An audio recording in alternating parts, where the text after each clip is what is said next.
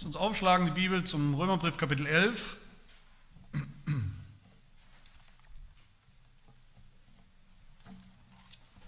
Römer 11, die Verse 1 bis 10.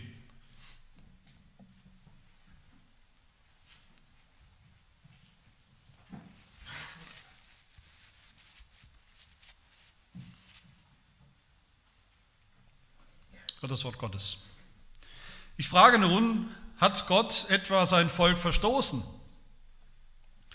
Das sei ferne, denn auch ich bin ein Israelit, aus dem Samen Abrahams, aus dem Stamm Benjamin. Gott hat sein Volk nicht verstoßen, das er zuvor ersehen hat. Oder wisst ihr nicht, was die Schrift bei Elia sagt, wie er vor Gott gegen Israel auftritt und spricht, Herr, sie haben deine Propheten getötet und deine Altäre zerstört und ich bin allein übrig geblieben. Sie trachteten mir nach dem Leben. Aber was sagt ihm die göttliche Antwort? Ich habe mir 7000 Männer übrig bleiben lassen, die ihr Knie nicht gebeugt haben vor Baal. So ist nun auch in der jetzigen Zeit ein Überrest vorhanden aufgrund der Gnadenwahl. Wenn aber aus Gnade, so ist es nicht mehr um der Werke willen, sonst ist die Gnade nicht mehr Gnade. Wenn aber um der Werke willen, so ist es nicht mehr Gnade, sonst ist das Werk nicht mehr Werk. Wie nun, was Israel sucht, das hat es nicht erlangt. Die Auswahl aber hat es erlangt. Die übrigen dagegen wurden verstockt. Wie geschrieben steht, Gott hat ihnen einen Geist der Betäubung gegeben. Augen, um nicht zu sehen und Ohren, um nicht zu hören, bis zum heutigen Tag. Und David spricht, ihr Tisch soll ihnen zur Schlinge werden und zum Fallstrick zum Anstoß und zur Vergeltung. Ihre Augen sollen finster werden, dass sie nicht sehen und ihren Rücken beugen alle Zeit.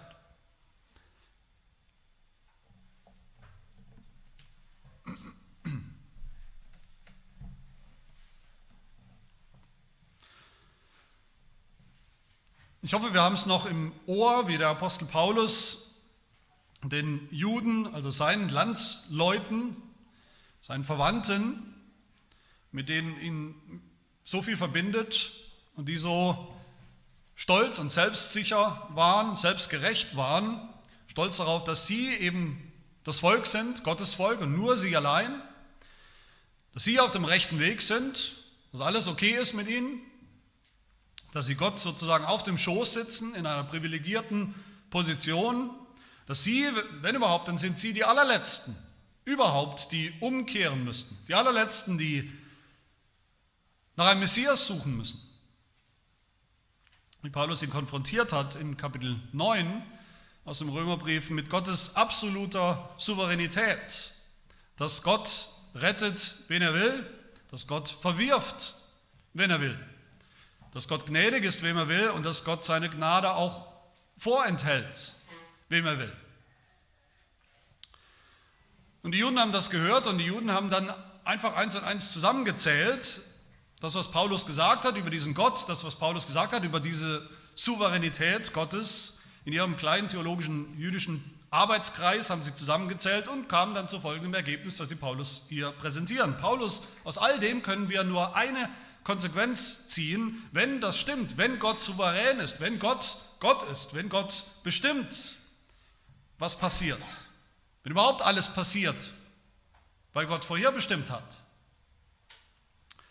Und wenn, wie, wie du das sagst, das Evangelium jetzt plötzlich einfach zu den Heiden geht und die Heiden es einfach so annehmen, dann kann das nur eine Konsequenz geben. Da können wir nur einen Schluss daraus ziehen. Dann hat Gott sein Volk, uns, sein Volk, verstoßen. Das Volk, das er vor ein paar Jahrtausenden sich ausgesucht, auserwählt hat. Sein eigenes Volk. Das ist der Vorwurf, um den es hier geht, der Vorwurf, den die Juden an oder gegen Paulus vorgebracht haben in Vers 1. Hat Gott etwa sein Volk verstoßen? Das ist doch das, was wir sehen. Die Juden liegen am Boden, Israel, die ganze Geschichte Israels, der Ruhm Israels, das ist alles vorbei, jetzt sind die Heiden dran. Wir müssen uns mal bewusst machen, was für ein schwerer Vorwurf das wirklich ist. Das ist nicht einfach nur so dahergesagt, das ist keine Kleinigkeit. Wenn das stimmen würde, wenn das wirklich so passiert ist, wenn das die Konsequenz ist aus, dem, aus all dem, was Paulus bisher gesagt hat, aus seinem Evangelium, dass die Juden jetzt plötzlich von Gott, von Gottes Heil abgeschnitten sind. Und dass jetzt alles plötzlich weitergeht mit Plan B, mit Nichtjuden, mit den Heiden. Was würde das aussagen über Gott? Das würde aussagen, dass Gott etwas anfängt und es probiert über lange Zeit, aber eben nicht zu Ende bringt. Dass Gott einen Plan hat, hatte, aber nicht zum Ziel bringt. Dass Gott was verspricht, aber nicht hält. Dass Gott, wenn eben Plan A nicht funktioniert, die Geschichte mit Israel nicht funktioniert, dass er dann eben einfach zu Plan B übergeht, dem zweitbesten. Dass Gott damit auch der Spielball von uns Menschen ist. Dass nicht Gott bestimmt über den Heilsplan, sondern die Menschen und was sie daraus machen. Ob sie was daraus machen oder nicht. Das würde bedeuten natürlich, dass Gott höchst unzuverlässig ist, dass Gott kein bisschen zuverlässig und vertrauenswürdig ist. Dass man kein Wort glauben kann eigentlich, wenn Gott sagt, ich habe dich erwählt, was er ja sagt zu Israel, gesagt hat. Ich habe dich erwählt, du bist mein, du bist mein Volk. Ich will, hat Gott versprochen, ich will, ich werde für immer dein Gott sein und der Gott deiner Nachkommen. Pff, für immer, naja, für immer, es sei denn, es geht halt schief. Es sei denn, Gott ändert seine Meinung. Das würde auch bedeuten, dass es wirklich jetzt an dieser Stelle aus und vorbei ist für alle Juden, die noch übrig sind. Keine Möglichkeit, kein Heil, keine Rettung mehr. Da kommt nichts mehr. Das würde dann auch bedeuten, dass die neutestamentliche Gemeinde, die ja jetzt auf, auf dem Plan ist, als Paulus schreibt, er schreibt an die neutestamentliche Gemeinde, dass diese Gemeinde jetzt Israel einfach komplett und absolut ersetzt hat. Das würde bedeuten, Paulus selber wäre eigentlich sowas wie ein Antisemit, der hier abrechnet mit den Juden, der überhaupt nur noch Schlechtes zu sagen hat, nur noch furchtbare Dinge über Israel zu sagen hat. Und übrigens sagen das manche Theologen, manche evangelische Theologen sagen, Paulus war so etwas wie der erste große Antisemit. Der hatte einen regelrechten Groll gegen die Juden. Was dann auch gern irgendwie psychologisch erklärt wird, dass er eben vielleicht so einen kindlichen, frühkindlichen Knacks hatte. Er war ja selber ein Jude und jetzt rechnet er ab mit seiner eigenen Vergangenheit. Das ist ein schwerer Vorwurf und da hängt auch sehr viel dran, wie wir diesen Vorwurf oder wie Paulus diesen Vorwurf beantwortet. Da hängt nichts weniger dran als Gottes Treue, da hängt nichts weniger dran als Gottes absolute Zuverlässigkeit. Und zwar damals wie heute. Auch für uns heute hängt das dran. Es führt keinen Weg dran vorbei, wenn wir das mal durchdenken. Wenn Gott tatsächlich sein Volk Israel zu Paulus Zeit nach über 2000 Jahren aufgegeben hat, hätte, verstoßen hätte, woher bitteschön wissen wir oder wollen wir wissen, dass Gott nicht heute uns, sein neutestamentliches Volk, nach 2000 Jahren, 2000 Jahre nach Jesus Christus, vielleicht morgen aufgeben wird und sich was anderes ausdenkt. Wie können wir dann überzeugt sein, dass er es nicht tun wird? Mal nebenbei, dieser Vorwurf, den wir hier lesen oder finden in Vers 1, auch dieser Vorwurf ist eigentlich ein reformierter Vorwurf. Oder besser ein Vorwurf, der nur kommen kann, der sich überhaupt nur stellt, wenn die reformierte Sicht, das reformierte Verständnis von Erwählung, von Vorherbestimmung, von Gottes Souveränität, wie wir das in Kapitel 9 gesehen haben, richtig ist und biblisch ist. Nur wenn Gott wirklich so absolut souverän ist und er wählt, wen er rettet und wen nicht. Nur dann macht es überhaupt Sinn, sich zu beklagen, bei Gott zu beklagen, was er tut. Gott zu unterstellen, er hätte sein Volk aufgegeben, sein Wort gebrochen, seine Erwählung zurückgenommen. Weil es am Menschen hängt, wenn es allein am Menschen hängt, wenn es nur am Menschen hängt, ob er gerettet werden will oder nicht, wer gerettet werden will oder nicht, dann brauchen wir Gott keinen Vorwurf zu machen. Das macht überhaupt keinen Sinn. Und dann ist Gott ja nicht schuld dran, wenn sein Volk den Bach runtergeht und nicht glaubt. Nur wenn es ultimativ tatsächlich an Gott liegt, wen er erwählt zu seinem Volk, wer oder was sein Volk ist. Nur dann können wir ihm diesen Vorwurf machen, zumindest theoretisch mal machen. Und wie begegnet Paulus diesem Vorwurf, dass er das so letztlich lehren würde oder sie das ergibt eigentlich aus dem, was er sagt. Paulus widerlegt natürlich diesen Vorwurf leidenschaftlich. Er sagt, das sei ferner, das ist, das ist das allerletzte, was man überhaupt denken kann, beziehungsweise eigentlich nicht denken darf. Auch hier gebraucht Paulus wieder eine Strategie, die wir mittlerweile hoffentlich kennen. Paulus widerlegt auch hier, auch diesen Vorwurf wieder mit dem Alten Testament. Mit ihrem eigenen Buch, dem Buch der Juden. Er schlägt die jüdischen Denker und Theologen mit ihren eigenen Waffen, mit dem Alten Testament, das sie anscheinend auch hier wieder völlig vergessen haben. Erinnert sich an zentrale Aussagen aus dem Alten Testament, aus ihrer Bibel. Und in diesem Text, da finden wir eigentlich zwei Antworten auf diesen Vorwurf, die am Ende zusammenkommen, die am Ende nur zwei Seiten derselben Medaille sind oder derselben Lehren. Im ersten Teil von unserem Text, da macht Paulus deutlich, Gott ist souverän darin, wie er sich einen Rest bewahrt für immer, ganz sicher, souverän. Und im zweiten Teil, Gott ist genauso souverän darin, wie er einen Teil verstockt, Menschen verstockt, verwirft. Und Paulus sagt uns, und darauf will er hinaus in diesem Text, das ist am Ende beides gute Nachricht für uns, weil nur so Gnade, Gnade bleibt. Und Werk, also das, was der Mensch tun kann, menschliche Anstrengung, eben menschliche Anstrengung bleibt. Und das eine rettet uns, Gnade, das andere tut es nicht. Und für beides, diese beiden Gedanken, Erwählung und Verwerfung oder Verstockung, zitiert Paulus das Alte Testament. Man kann sogar sagen, das ganze Alte Testament. Paulus zitiert hier aus verschiedenen Teilen des Alten Testaments, er zitiert Mose, er zitiert die Propheten, er zitiert aus den Psalmen. Das ist eigenes Inhaltsverzeichnis des Alten Testaments. Diese drei Teile. Und da überall will Paulus sagen, überall steht es geschrieben. Diese Dinge. Gott lässt sich ein Volk übrig, bewahrt sich ein Volk und er verstockt Menschen. Das ist der rote Faden schon des Alten Testaments. Deshalb mein erster Punkt, Gott bewahrt einen Rest. Paulus sagt, Gott verstößt sein Volk nicht. Das ist völlig unmöglich. Das ist unmöglich, weil es nicht zu seinem Wesen passt, wie er ist. Das ist unmöglich, weil es nicht zu seinem Plan passt. Vers 2. Gott hat sein Volk nicht verstoßen, das er zuvor doch ersehen hat. Zuvor ersehen, das heißt nichts anderes als auserwählt. In seinem Plan.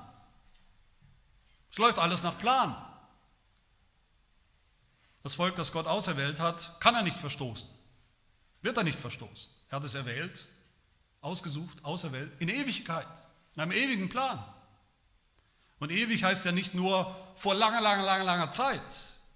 Ewig heißt, ja, vor der Zeit, ewig heißt auch jetzt, ewig heißt auch die Ewigkeit in Zukunft. Ewig heißt, es ändert sich nichts daran, an diesem Plan. Aber natürlich kann man viel behaupten, Paulus kann viel behaupten, aber die Juden sagen, beweise uns doch, dass das so ist. Wir sind Gottes Volk, wir sind das Volk. Wenn es aber stimmt, was du sagst, wir sind gar nicht gerettet, wir haben ein riesiges Problem.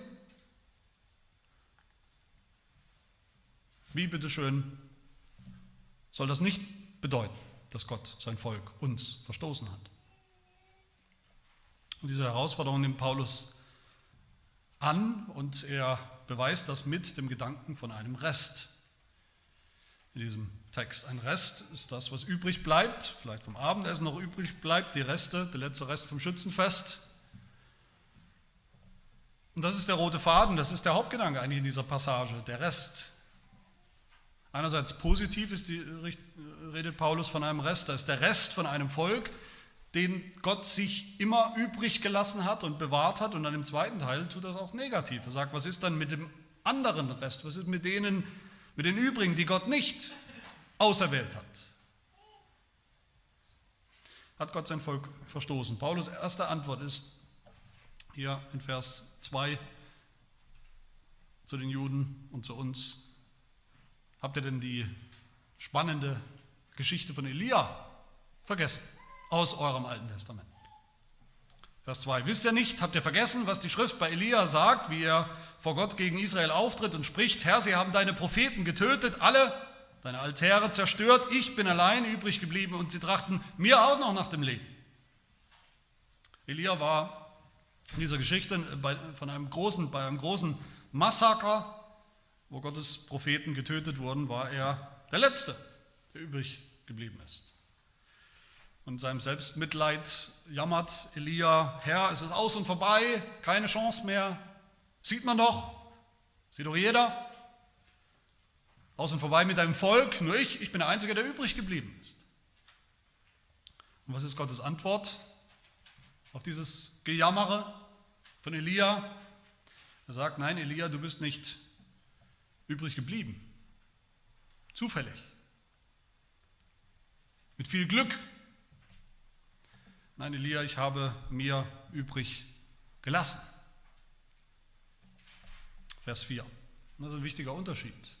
Ich habe mir übrig gelassen, und zwar dich und 7000 weitere. Natürlich sah es schlecht aus damals. Wie an vielen Punkten der Geschichte sah es da auch furchtbar schlecht aus. Hoffnungslos, menschlich gesehen hoffnungslos für Gottes Volk. Das lag am Boden.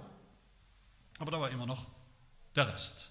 Elia war der Rest, die 7000 Mann waren Rest. Später zitiert Paulus dann aus Jesaja, auch eine Zeit, wo es schlecht, sehr schlecht aussah um, um Gottes Volk, mit Gottes Volk. Aber wie sollte Jesaja seinen Sohn, einen seiner Söhne, nennen? Shea Yashub, was auf Deutsch heißt, ein Rest wird bleiben, wird umkehren.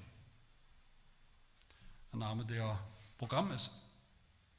Für die Geschichte Gottes mit seinem Volk. Mose und David zitiert Paulus auch noch, die haben es auch kapiert, die waren auch gerettet, die sind auch übrig geblieben, die sind auch Rest. Und an vielen anderen Schlüsselstellen im Alten Testament sehen wir das immer und immer wieder, diesen Gedanken von einem Rest. Josef, die, die Josefsgeschichte, Josef hat Gott gebraucht und benutzt, damit das Volk Israel in Ägypten in dieser Hungersnot überleben kann. Und Josef sagt dann zu seinen Brüdern, Gott hat mich vor euch hergesandt, um euch einen Rest, einen Überrest zu sichern auf Erden, um euch am Leben zu erhalten. Immer wieder wird das Volk Gottes sozusagen reduziert auf einen Rest. Und Paulus selbst gehört auch zu diesem Rest, sagt er hier. Vers 1. Hat Gott sein Volk verstoßen? Das kann überhaupt nicht sein. Schaut mich doch an. Ich bin auch da. Ich bin ein Rest. Ich bin ein Israelit. Mit allen Papieren. Paulus ist der lebendige Beweis. Auch wenn es nur einer ist, der lebendige Beweis, dass Gott sein Volk nicht verstoßen hat. Da steht er doch, ein Jude, Paulus, mit lückenlosen Abstammungspapieren und er tut was? Er glaubt. Und ist gerettet. Und ist Rest. Und ich bin sicher, dass Paulus vielleicht deshalb diese Elia-Geschichte zitiert, hier, weil er sich selber manchmal gefühlt hat wie dieser Elia. Ich allein bin übrig von Gottes Volk. Aber er war nicht der Einzige, da waren ja noch andere gläubige Juden zu Paulus Zeit. Vers 5. So ist nun auch in der jetzigen Zeit, schreibt Paulus, ein Überrest vorhanden, auch zu Paulus Tagen. Wie viele Juden gläubig geworden sind in der Zeit zwischen Jesus und Jesus Paulus wissen wir nicht. Wahrscheinlich wenige, sehr wenige, aber eben ein Rest. Und das ist der rote Faden des Alten Testaments, den die Juden vergessen haben. Paulus hat schon mal, übrigens, wer sich erinnert, hat er schon mal von, von diesem Rest gesprochen in Kapitel 9. Kapitel 9 heißt es, Jesaja ruft über Israel aus, wenn die Zahl der Kinder Israels wäre wie der Sand am Meer. Wunderbar, so viele. So haben die Juden gedacht. Wir sind viele. So wird doch nur der Überrest gerettet werden. Da wollte, an der Stelle wollte Paulus die Juden schockieren. An dieser Stelle spricht er vom Rest sehr, sehr negativ. Das ist eine Warnung. Nur, wenn überhaupt, ein klitzekleiner Rest wird gerettet. Aber hier gebraucht Paulus dieses Bild, diesen Rest sehr positiv. Da ist ein Rest. Da wird immer ein Rest sein. Egal wie schlimm die Zeiten sind für Gottes Volk, Gott gibt nicht auf, sondern lässt sich übrig einen Rest. Aber wichtig ist, was Paulus nicht meint mit diesem Rest, was wir vielleicht denken, wenn wir das hören. Er meint nicht eben das, was der Abfall, das, was zufällig übrig geblieben ist am Ende. Die, die sich halt für ihn entschieden haben. Gott selber kann auch nichts dafür, dass es am Ende so wenig sind. Das ist halt das Endergebnis, was übrig geblieben ist.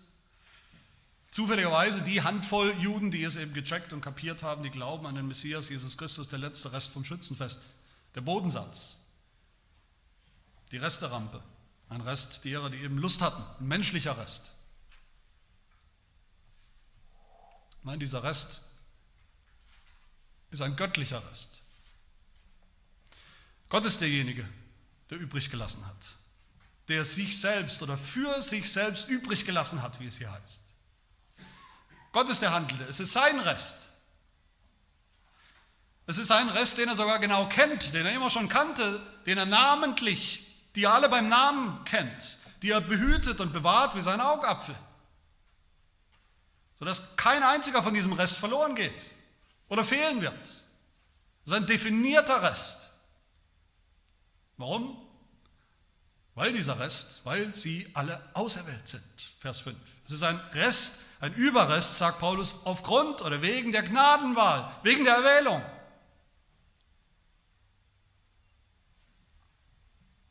Das ist kein kläglicher Rest, sondern ein garantierter Rest.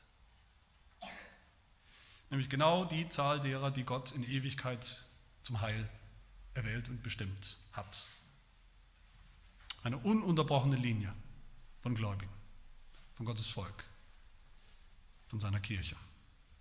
Und damit das wirklich eine Antwort ist auf diesen Vorwurf, Gott hat sein Volk aufgegeben, müssen wir begreifen, was Paulus hier wirklich sagt. Er sagt nicht, okay, da war mal Gottes Volk, Israel, ihr wart das, ihr Juden, und daraus hat Gott einen Rest, nur einen Rest, leider, gerettet. Vielleicht ein Prozent oder fünf Prozent.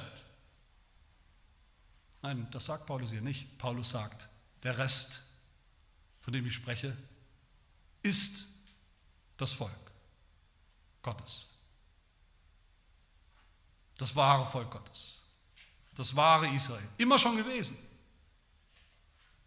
Der Rest ist das volle und ganze Volk. Die Fülle der Auserwählten, eins zu eins, ohne jeden Mangelbetrag oder Fehlbetrag. Alle, die Gott auserwählt hat, zu glauben. Der Rest ist das Volk, das Volk ist der Rest.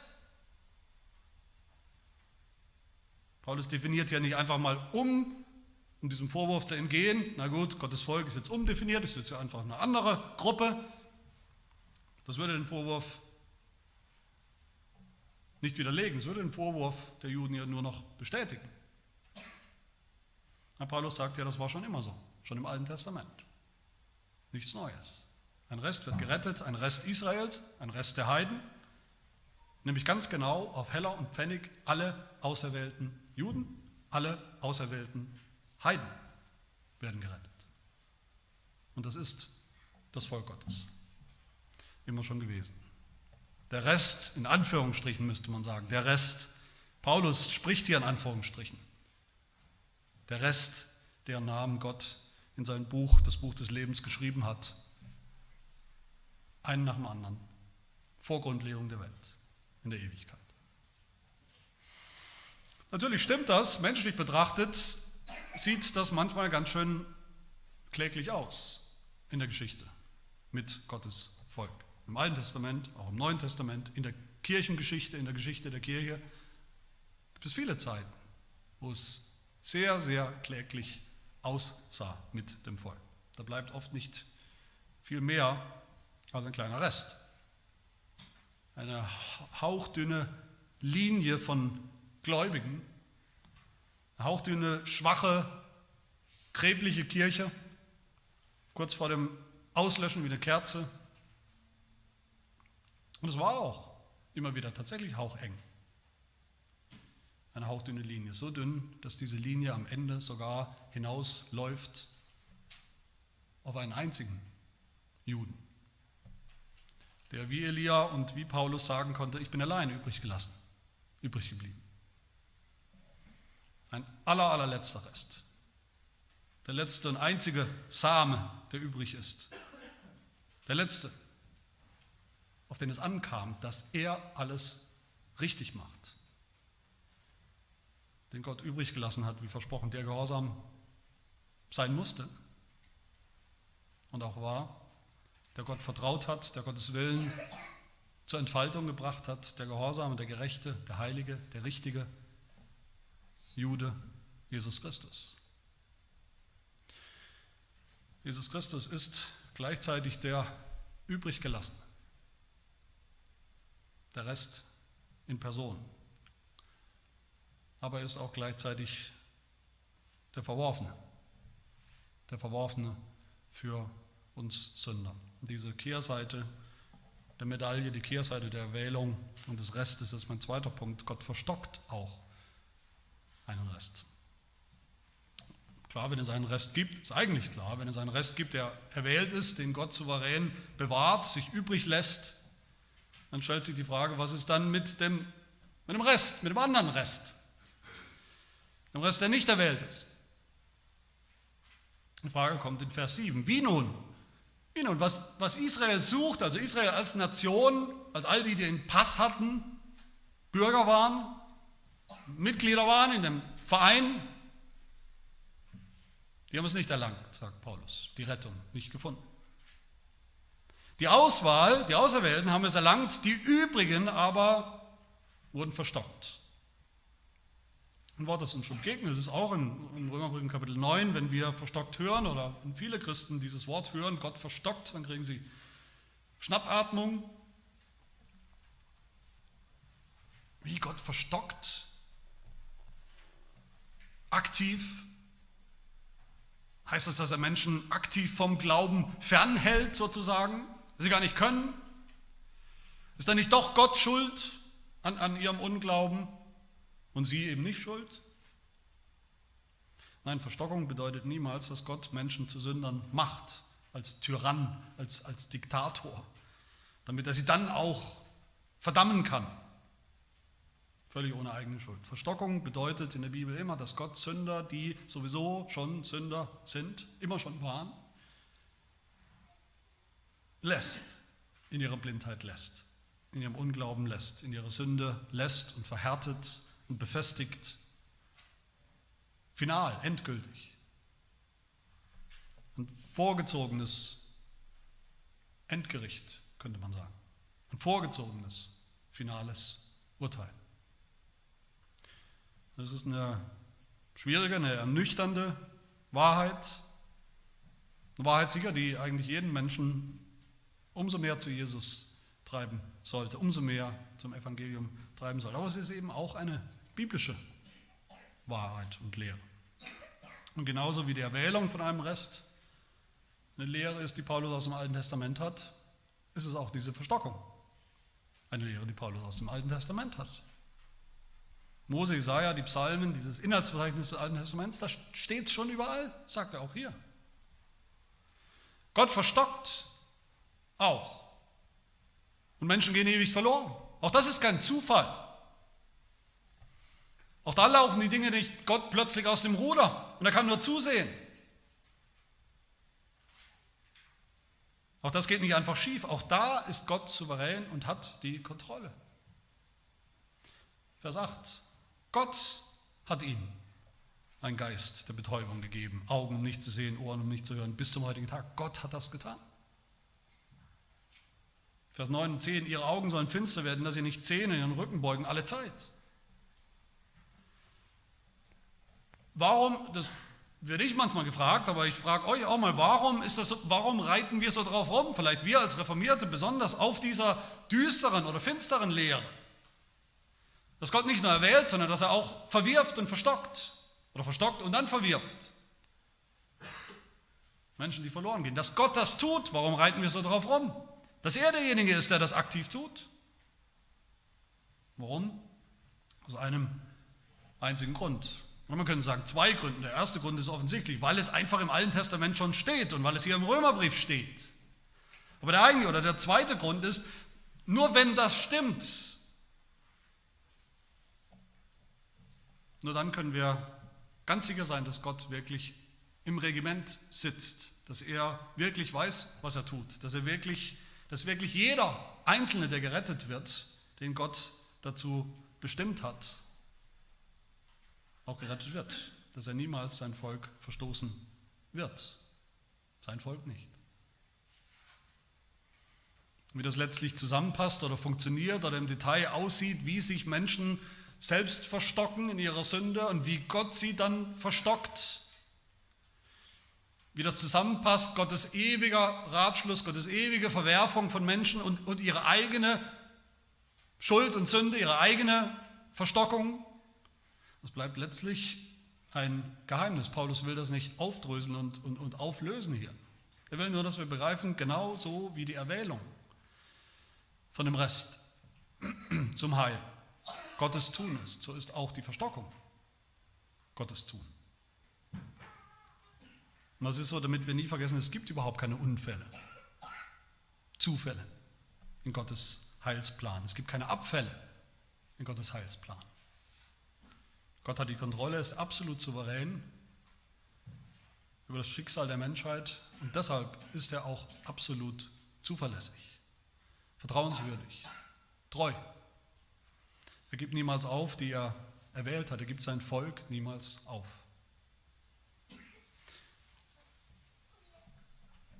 Und um das deutlich zu machen, diesen, diesen Trost in dieser Lehre, macht der Apostel Paulus hier was Wunderbares, was man eigentlich, was man ganz leicht übersehen könnte in diesem Text, was auch viele Bibelausleger übersehen. Erinnert ihr euch noch dran, wie wir gerade, wie Paulus gerade noch gesagt hat, in, in den ersten fünf Versen, dass der Rest gerettet wird. Der Rest wird gerettet, hat Paulus gesagt. Und was tut Paulus in Vers 7 oder ab Vers 7? Er dreht den Spieß um. Ich weiß nicht, ob ihr das seht im Text. Die Auserwählten haben es erlangt, die werden gerettet. Die übrigen aber, der Rest, dasselbe Wort, wird verstockt. Wie geht das denn? Wie kann das sein? Dasselbe Wort. Plötzlich sind andere der Rest. Und der Rest von vorhin ist plötzlich die Hauptsache. Meine Lieben, wenn wir das verstehen, kommen wir dem Evangelium auf die Spur. Dem Evangelium von Jesus Christus. Jesus Christus, der der Rest war. Der letzte Rest. Der allerletzte und einzig gerechte Jude, der noch übrig war, mit dem alles fast ausschien, als hätte Gott aufgegeben mit seinem Volk. Und hat er auch. Zumindest Jesus Christus. Seinen Sohn hat Gott verstoßen. Diese Worte, die wir hier finden aus Psalm 69, die Paulus hier zitiert in Vers, Vers 9, ihr Tisch soll ihnen zur Schlinge werden und zum Fallstrick und zum Anstoßen, zur Vergeltung, die gelten zuallererst für Jesus Christus. Und woher wissen wir das? Aus demselben Psalm. Nur einen Vers vorher, was lesen wir da? Psalm 69, 21. Da heißt es, die Schmach hat mein Herz gebrochen und ich bin elend, ich bin allein, der Letzte. Ich wartete auf Mitleid, aber da war keines, und auf Tröste, aber ich fand sie nicht. Und sie gaben mir Galle zur Speise und Essig zu trinken in meinem Durst. Wo hören wir diese Worte wieder? Wo haben sie sich erfüllt? Natürlich am Kreuz von Golgatha, wo was passiert ist, wo Jesus Christus, der Jude, verstoßen wurde. Für Sünder an unserer Stelle. Aber derselbe, derselbe Jesus war gleichzeitig in Wirklichkeit auch Gottes auserwählter Rest. Und alle, die an ihn glauben, das ist jetzt nicht mehr irgendein letzter Rest, sondern das Allerwichtigste. Gottes Augenmerk, Gottes Plan, Gottes Augapfel, Gottes Herzstück, sein ewig, in Ewigkeit schon geliebtes und auserwähltes Volk seiner Gemeinde. In Jesus Christus werden die, die glauben, wird der Rest zur Hauptsache. Und die anderen, die verstockten Ungläubigen, zum Rest. Das ist ein wunderbares Wortspiel beim Apostel Paulus hier, aber nicht nur ein Wortspiel, sondern eine wunderbare Lehre, dass Gott sein Volk, die Gemeinde, immer bewahrt. Also jeden Auserwählten bewahrt, weil er ihn kennt, namentlich kennt, persönlich kennt, bewahrt er ihn in der Gemeinde, im Volk, in seiner Gnade. Und damit noch kurz zum Schlussgedanken, dem Gedanken dieser Gnade in diesem Text in den ersten paar Versen haben wir gesehen, geht es um Gottes souveräne Bewahrung in seinem Volk, dem Rest. Und im zweiten, in den letzten paar Versen geht es um Gottes souveräne Verwerfung von anderen. Verstockung und Verwerfung. Und dazwischen ist das, was wir bisher übersprungen haben, nämlich dieser Vers 6, da geht es um Gottes Gnade. Und das ist natürlich das, das Herzstück der Passage. Das ist das, was wir unbedingt brauchen, was diese beiden Dinge auch miteinander verbindet. Gott bewahrt sein Volk, in seiner Gnade tut er das, aus Gnade. Vers 5, aufgrund seiner Gnadenwahl, seiner Gnade. Und Gott verstockt und verwirft Sünder, indem er ihnen dieselbe Gnade vorenthält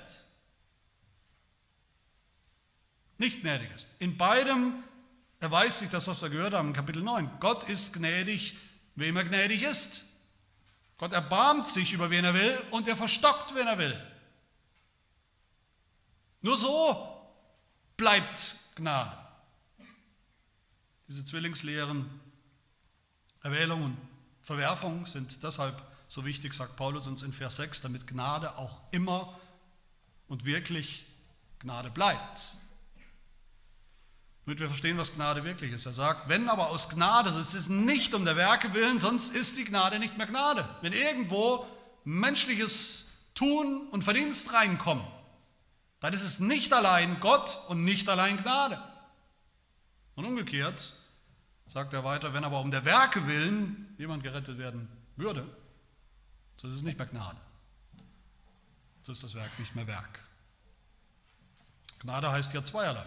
Gnade heißt, dass wir nicht bekommen, gnädigerweise, was wir verdient haben, nämlich auch so verstockt, verworfen und verdammt zu sein in aller Ewigkeit.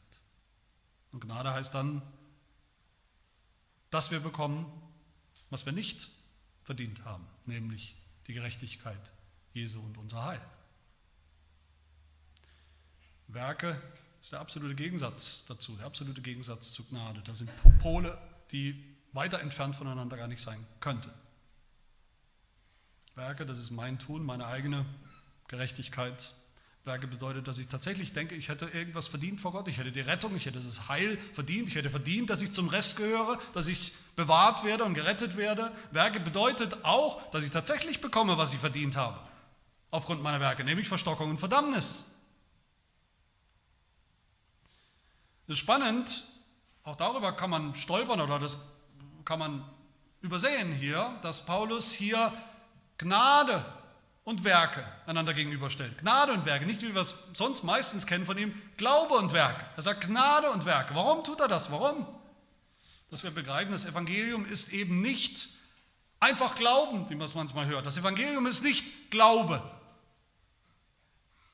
Mein Glaube, der mich rettet. Das Evangelium ist Jesus Christus. Und wegen Jesus einfach nur Gnade. Und das glauben wir, das dürfen wir glauben. Aber unser Glaube ist nicht doch wieder unser Beitrag, unser Werk. Unser Glaube ist nicht Teil des Evangeliums. Dein Glaube ist nicht Teil des Evangeliums, die letzten zwei Prozent. Der Glaube ist nur die Antwort, ist nur das Vertrauen, das sich festhalten, das Empfangen, das Annehmen von Jesus Christus und dem, was er getan hat. Von Jesus Christus als dem Verworfenen und dem Erwählten. Wer das damals geglaubt hat, die wenigen Juden, die an Jesus geglaubt haben, die durften wissen, ihr seid der Rest. Ihr seid Gottes Volk, das er niemals verworfen hat und niemals aufgeben wird. Die anderen Juden, die sollten wissen damals und die mussten wissen, dass Gott sie verstockt hat. Bis auf den heutigen Tag. Wer das glaubt heute, dieses Evangelium, wer heute glaubt, so glaubt an Jesus Christus, der ist auch Rest. Den hat sich Gott selbst souverän und höchstpersönlich übrig gelassen. Für sich selbst. Auch wenn alle anderen um uns herum ihn nicht haben wollen, ihn verwerfen. Wer glaubt, der darf wissen, dass Gott ihn auserwählt hat aus schierer Gnade, purer Gnade. Wer nicht glaubt, der ist auch ein Rest. Der bleibt vielleicht auch Rest, nämlich der Rest, den Gott verwerfen wird, wenn er es nicht schon hat. Meine Lieben, diese Lehre hier, die wir hier finden, diese kostbare Lehre, dass Gott sein Volk, das gilt auch individuell dann natürlich für uns, die wir Teil seines Volkes der Gemeinde sind, niemals verstößt. Das ist ein wunderbarer Trost für uns als Gemeinde heute, ein Trost, den wir auch mitnehmen dürfen, mit nach Hause nehmen dürfen. Auch in der Gemeinde ist es natürlich so, potenziell, möglicherweise gibt es hier auch beides, Erwählte und Verworfene so wie damals nicht ganz Israel eins zu eins und jeder automatisch das wahre Israel war, so ist es auch bei der Gemeinde heute. Nicht die ganze Kirche weltweit, nicht alles, was sich Kirche nennt, nicht jedes Glied der Kirche überall oder in Deutschland oder in Heidelberg oder in der Serg ist damit automatisch wahre Kirche, wahre Kinder Gottes. Das sehen wir nicht, das wissen wir nicht. Aber eins wissen wir, eins sehen wir. Ob wir glauben oder nicht, das wissen wir, das weißt du. Und wenn wir glauben, dann brauchen wir niemals, nicht in den schlimmsten Zeiten der Kirche, der Gemeinde, nicht in unseren eigenen schlimmsten Zeiten als Gläubige, jemals diese Frage zu stellen, jemals zu fragen, jemals überhaupt nur zu denken, könnte es sein, dass Gott möglicherweise sein Volk verworfen hat. Könnte es sein, es sieht doch so aus, dass Gott mich verworfen hat. Nein, Gott bewahrt sein Volk, wie es im niederländischen Glaubensbekenntnis heißt. Und wir bekennen, und damit schließe ich mit einem wunderbaren Zitat über die Kirche. Da heißt es, die Kirche war seit Anfang der Welt und wird bis zu ihrem Ende bleiben. Was wir daran sehen, dass Christus ein ewiger König ist, der niemals ohne Untertanen sein kann. Diese heilige Kirche wird von Gott gegen die Wut der ganzen Welt beschützt, auch wenn sie zeitweilig sehr klein und in den Augen der Menschen fast wie tot erscheinen mag. So bewahrte Gott sich, so hat sich Gott übrig gelassen, während der gefährlichen Zeit Ahabs, sagt unser Bekenntnis, das ist die Zeit des Elia. 7000 Menschen die ihre Knie nicht vor dem Baal beugten. Und so bewahrt, genauso bewahrt Gott auch uns heute in jeder gefährlichen Zeit. So bewahrt Gott sich immer eine, diese symbolische Zahl von 7000, diese göttliche Zahl, diese perfekte Zahl der Auserwählten, die, wir, die glauben nicht durch Werke, sondern durch seine souveräne Gnade. Damit Gnade Gnade bleibt, und damit alles aus Gnade ist. Amen. Lass uns beten. Wir danken dir, unser Herr und Gott, für den Trost, den wir daraus bekommen, dass wir wissen, du sitzt im Regiment. dass unser Heil zurückgeht auf deinen göttlichen Plan und Ratschluss, auf deine Liebe und deine Gnade in Ewigkeit und dass Gnade auch wirklich Gnade ist, die wir nicht verdienen können, die wir auch nicht ergänzen müssen, die wir auch nicht zurückbezahlen können, sondern die eben Gnade bleibt, reine göttliche Gnade. Möge uns, uns alle diese Botschaft hinführen zu dir im Vertrauen, im Glauben an deinen Sohn Jesus Christus, der für uns an unserer Stelle, anstelle von Sündern, verworfen wurde, der aber auch Gottes erwählter Erlöser war und ist, und in dem auch wir zu dem Rest gehören, dem Rest, der in Wirklichkeit dein immer und ewig geliebtes Volk ist und bleibt. Dafür danken wir dir in Jesu Namen. Amen.